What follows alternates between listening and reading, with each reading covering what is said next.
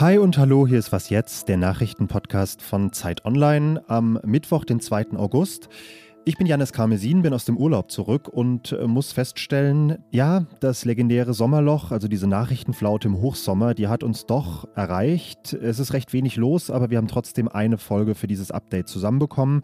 Wir ordnen die Anklage gegen Donald Trump ein und passend zum Sommerloch geht es auch um ein Sommerlochtier, später im Was noch. Ich bin Janis Karmesin, falls ich das nicht gerade eben schon gesagt habe, und der Redaktionsschluss für diese Folge war um 16 Uhr. Wir sind weiterhin ein Nachrichtenpodcast, aber springen wir mal kurz 200 Jahre zurück. In den März 1801 in die Vereinigten Staaten von Amerika. Da etabliert ein Mann namens John Adams eine zentrale Säule der US-amerikanischen Demokratie. Er hat da gerade als amtierender US-Präsident die Wahl verloren und dann gibt er sein Amt ohne Murren an seinen Nachfolger ab, an Thomas Jefferson. Das klingt heute unspektakulär, demokratische Routine quasi, aber damals war es bahnbrechend, denn Adams hat damit eine demokratische Tradition begründet, an die sich über 200 Jahre alle Präsidenten der USA gehalten haben. Naja, bis auf einen. They rigged an election. They rigged it like they've never rigged an election before. And by the way, last night they didn't do a bad job either, if you notice. Im Januar 2021, wir erinnern uns, hat sich der damalige Präsident Donald Trump geweigert, den Wahlsieg seines Konkurrenten Joe Biden anzuerkennen. Er hat ihm, ohne Beweise dafür zu haben, Wahlbetrug vorgeworfen. Er hatte selbst auf verschiedenen Wegen versucht, das Ergebnis zu beeinflussen. Und er hat seine Anhänger und Anhängerinnen zum Sturm auf das Kapitol in Washington angestichelt. Seit gestern Gestern ist klar, dass Trump sich wegen mutmaßlicher Verschwörung gegen die US-Demokratie vor Gericht verantworten muss. Und über die Folgen dieser Anklage spreche ich jetzt mit meiner Kollegin Johanna Roth in Washington. Hallo Johanna. Hallo Janis. Johanna, das ist jetzt das dritte Strafverfahren gegen Donald Trump, aber man muss schon sagen, das dritte hat jetzt eine neue Dimension, oder?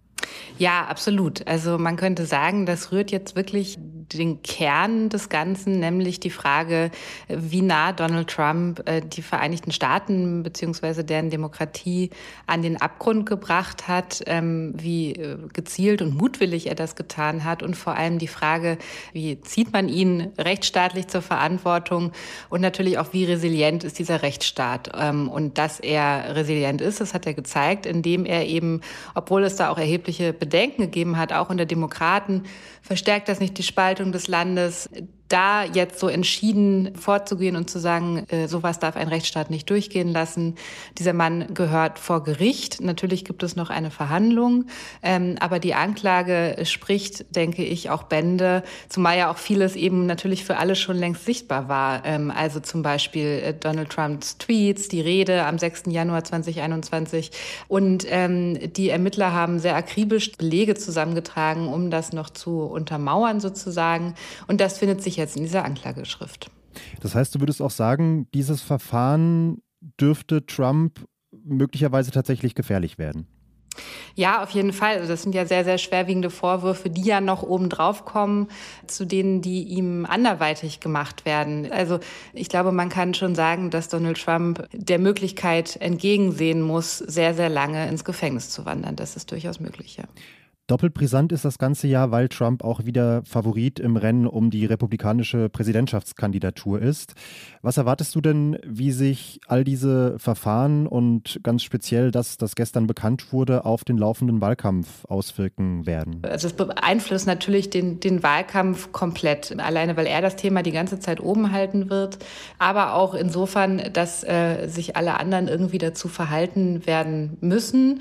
Und, und wir beobachten ja jetzt schon, dass die Republikaner Republikaner zum allergrößten Teil nicht nur die republikanischen Präsidentschaftsmitbewerber wie Ron DeSantis, sondern auch die, die führenden Republikaner im Repräsentantenhaus zum Beispiel, dass die also ähm, sehr auf diese Linie auch einschwenken, das Ganze sei politisch motiviert. Und auch das macht diesen Fall ähm, so, verleiht diesem Fall eine so unglaublich große Bedeutung für die Zukunft der amerikanischen Demokratie. Vielleicht müssen wir auch noch mal klarziehen, was es eigentlich bedeuten würde, wenn Donald Trump ins Amt gewählt werden sollte und dann verurteilt wird. Was passiert in dem Fall?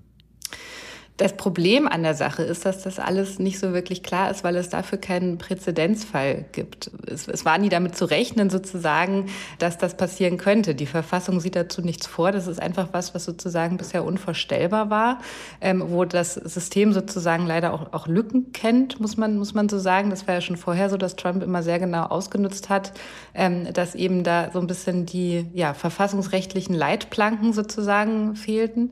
Also er kann auch quasi aus dem Gefängnis herausgewählt werden. Und es gibt so ein bisschen das, das Szenario, dass er sich womöglich selbst begnadigen könnte und so weiter. Diese Anklagen hindern ihn nicht daran, anzutreten und vermutlich auch nicht daran, gewählt zu werden. Eben auch deshalb ähm, kommt es jetzt sehr darauf an, wie dieser Prozess verlaufen wird ähm, und natürlich, ob es gelingt, damit die öffentliche Meinung, dass sich die öffentliche Meinung irgendwie ändert. Also sozusagen, dass das Urteil in dem Fall äh, fällen dann die WählerInnen. Das Verfahren gegen Donald Trump soll übrigens schnell beginnen. Das hat der Sonderermittler Jack Smith gestern noch gesagt.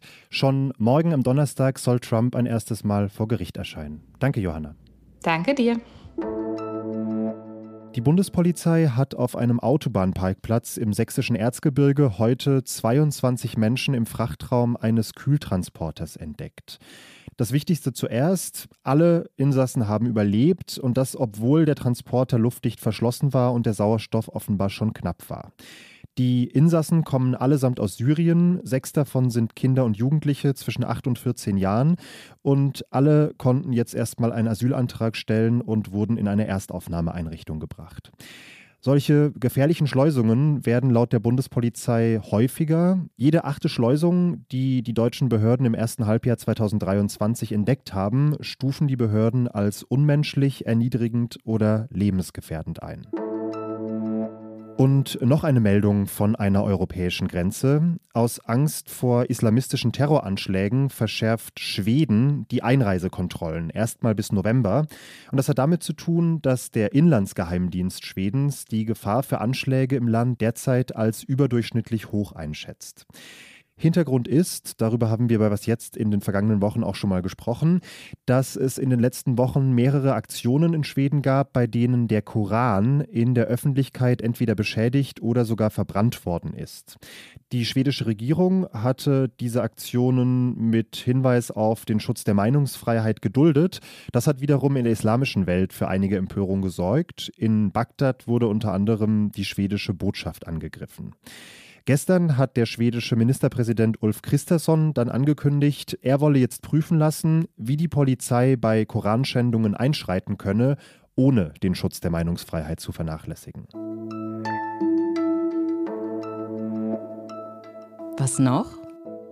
Ich dachte ja ehrlicherweise, dass die Löwin in Berlin, die am Ende ja doch nur ein Wildschwein war, in diesem Jahr unangefochtene Favoritin für das Sommerlochtier des Jahres sein dürfte. Aber jetzt gibt es tatsächlich Konkurrenz und zwar von einem Bär, der in Wirklichkeit ein Mensch sein soll.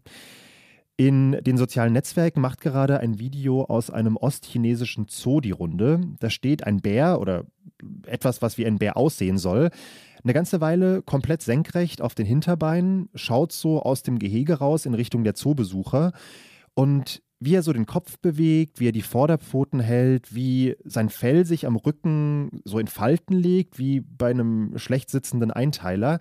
Das hat tatsächlich was von einem Menschen im Kostüm. So sehr, dass User online schreiben, also wenn das mal kein Zooangestellter in einer Bärenverkleidung ist. Der Zoo selbst sagt, völliger Blödsinn, natürlich ist das ein echter Bär und kein Mensch. Ich glaube, das stimmt tatsächlich. Am Ende des Videos sieht man, wie der Bär sich setzt und dann hat es doch was eher Bäriges. Aber am besten machen Sie sich einfach selbst ein Bild. Das Video haben wir Ihnen in die Shownotes gepackt. Und damit sind wir am Ende dieses Updates angekommen. Pia Rauschenberger spricht morgen nochmal über den Putsch in Niger und einen diplomatischen Konflikt zwischen Polen und der Ukraine. Sie erreichen uns unter wasjetzt.zeit.de. Machen Sie es gut, wir hören uns die Tage.